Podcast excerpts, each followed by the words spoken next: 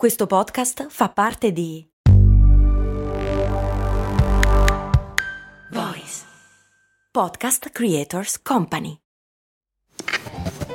Ehi, ma tu lo sai cosa potevi comprare nel 1860 con l'equivalente di 10 euro di oggi? Beh, potevi comprare una casa e nel 1950 una piccola barca. Negli anni 70, sempre con 10 euro, potevi comprarti un vestito elegante. E oggi, con 10 euro, cosa puoi comprare? Un chilo di pane, un kebab? Effettivamente non un granché, ma puoi comunque investirli per il tuo futuro. Come? Beh, su Scalable, un'app che ti mette a disposizione gli strumenti essenziali per costruire una cultura del risparmio. Ti consente di investire in modo flessibile in azioni, ETF e fondi creando piani di accumulo automatici a partire da un solo euro. Quindi con 10 euro diciamo che siamo proprio alla grande. In più, con Scalable puoi iniziare il tuo percorso di investimento in piccoli passi, approfittando di una sezione dedicata all'apprendimento dei principi base degli investimenti. Amplia le tue conoscenze finanziarie e fai crescere i tuoi investimenti nel tempo. Scopri Scalable per i tuoi investimenti. Link in descrizione. Secondo i miei dati è Spotify la vostra app preferita di ascolto dei podcast e non c'è di certo da meravigliarsi, Spotify è il leader indiscusso del mercato audio, anche se recentemente delle sue decisioni di business hanno fatto davvero discutere. Oggi proviamo ad analizzare insieme il tutto con un ospite davvero illustre. Bentornati su Brandy, miei cari avventurieri, io sono Max Corona e sono un super fan di Spotify.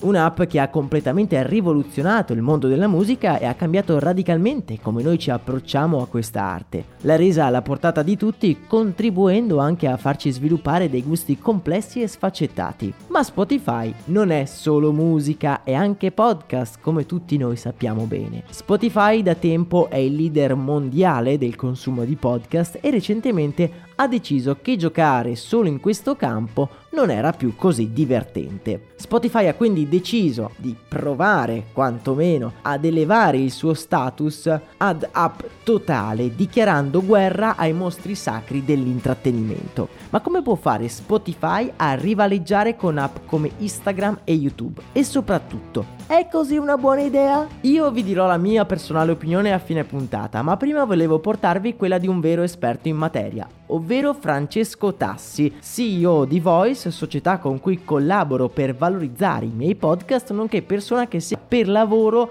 le mosse del gigante americano in materia di podcast. Beh, intanto diamo il benvenuto su Brandy qui a Francesco e gli chiediamo subito le news parlano di video podcast e di minigiochi, ma che cosa sta combinando Spotify? Beh, innanzitutto grazie Max dell'invito e un saluto a tutti i tuoi mega fan. Sì, i video podcast sono una recente introduzione, ma dobbiamo sempre ricordarci che è recente per il mercato italiano, perché Spotify l'ha in realtà inserito in altri mercati da tempo.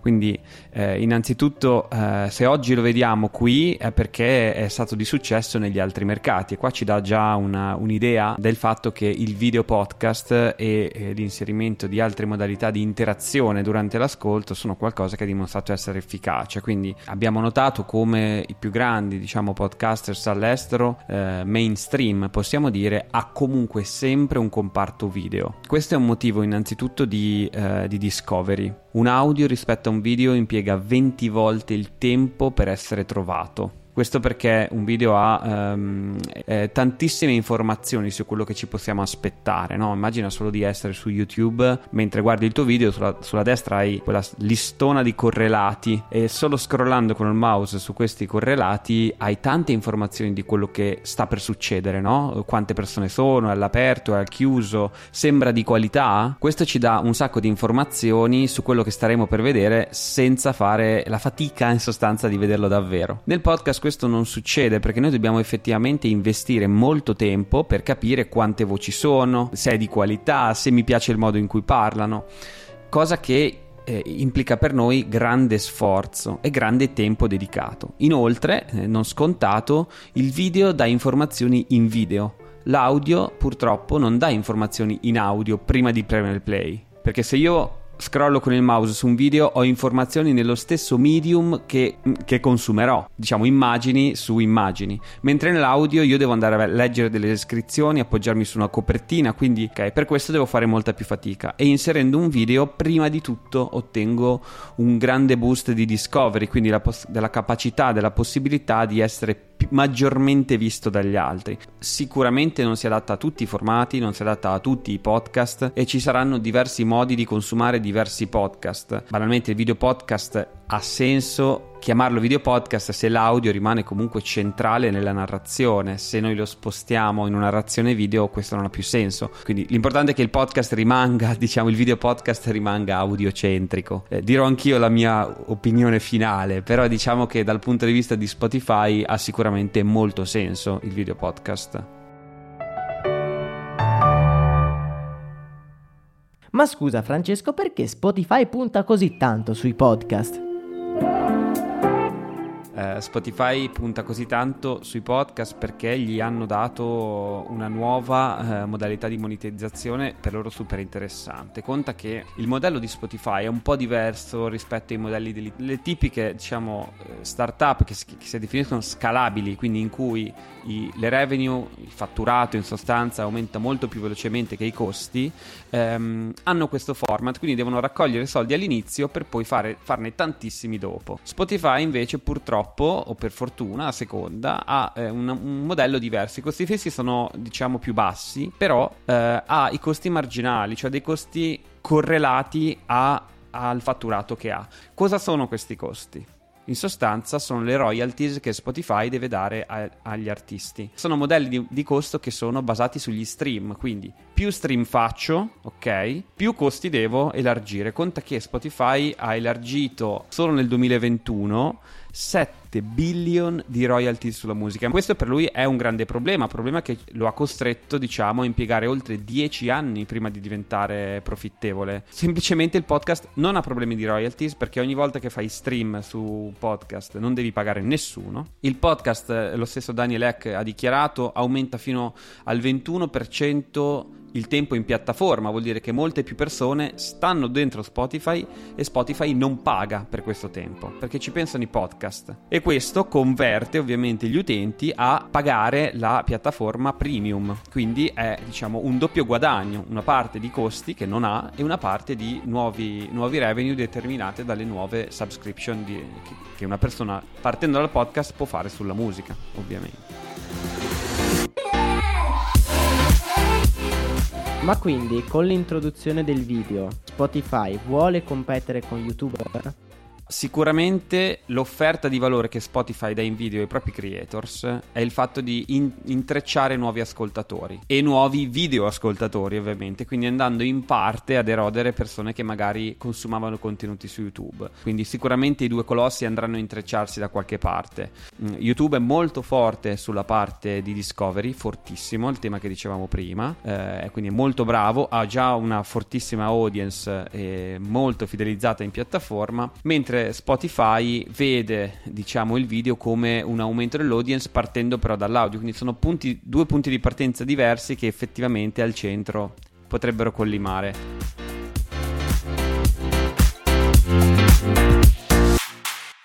l'ultima domanda è secondo te Francesco è una buona idea mettersi sullo stesso piano di queste piattaforme? È sicuramente un modo per ampliare l'audience e per spingere poi determinati prodotti eh, di Spotify stesso. Per poter fare video podcast devi utilizzare Anchor, che è il loro sistema di hosting, non puoi altrimenti. Quindi è un modo in più per portare persone all'interno del grosso mondo Spotify eh, che ha sicuramente l'obiettivo di diventare lo YouTube dell'audio, questo indubbiamente.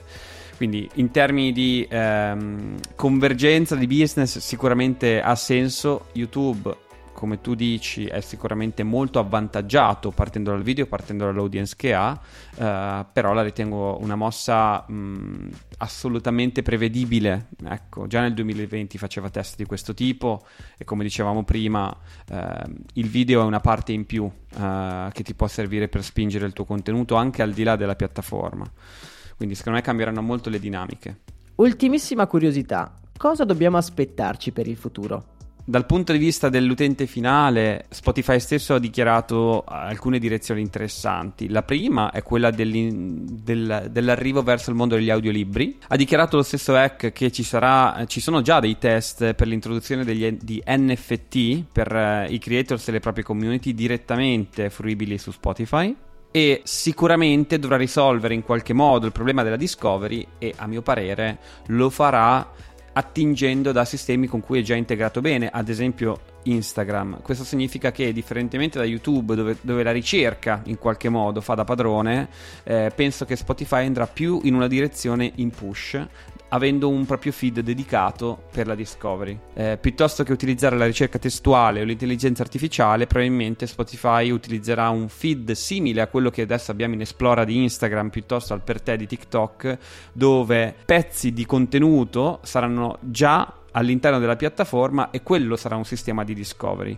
facendo leva allo stesso tempo su quindi eh, gli audiogiochi che possono essere uno degli elementi in feed piuttosto che dei, pri- dei piccoli short video che diventano degli elementi di discovery. Quindi secondo noi questa è una direzione che prima o poi arriverà. E infine, diciamo quello che magari non si vede dal punto di vista dell'ascoltatore, ma una rivoluzione fonda- fondamentale per il mondo ehm, economico che gira intorno a Spotify per poter sostenere questo ovviamente sta portando pubblicità in piattaforma e eh, ha investito tantissimo negli ultimi due anni per creare il proprio ad studio, quindi un so- una sorta di sistema self-service per comprare eh, pubblicità all'interno della piattaforma, una sorta di, di, business manager di Facebook per chi conosce il sistema dove tu puoi effettivamente da utente quasi da utente finale comprare eh, pubblicità sulla piattaforma. Quindi questa è una grossa parte dell'investimento che sta facendo Spotify e che ehm, cambierà il modo anche in cui fruiamo di contenuti in qualche modo.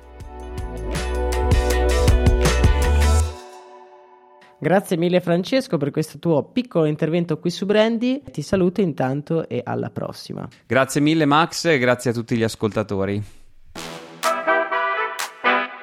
Alla luce di quello che ci ha raccontato Francesco Tassi, CEO di Voice, volevo giusto lasciarvi con un paio di considerazioni conclusive al riguardo. Come vi dicevo io sono un grande fan di Spotify, ma la sua scelta di scontrarsi a viso aperto contro YouTube è molto pericolosa, visto il notevole vantaggio di utenza di quest'ultima piattaforma. La mia sensazione è che Spotify abbia grandi progetti, alcuni dei quali molto interessanti, ma la prima cosa che deve assolutamente sistemare è la user experience all'interno della sua stessa piattaforma, noi utenti infatti all'interno siamo avvolti in un caos in cui è davvero difficile trovare qualcosa. Voi cosa ne pensate? Fatecelo sapere come sempre nel nostro canale Telegram che trovate nella descrizione di questo episodio. Per oggi intanto è davvero tutto, noi ci sentiamo domani con un nuovo episodio e augurandovi una serena giornata io vi abbraccio forte. Un saluto da Max Corona.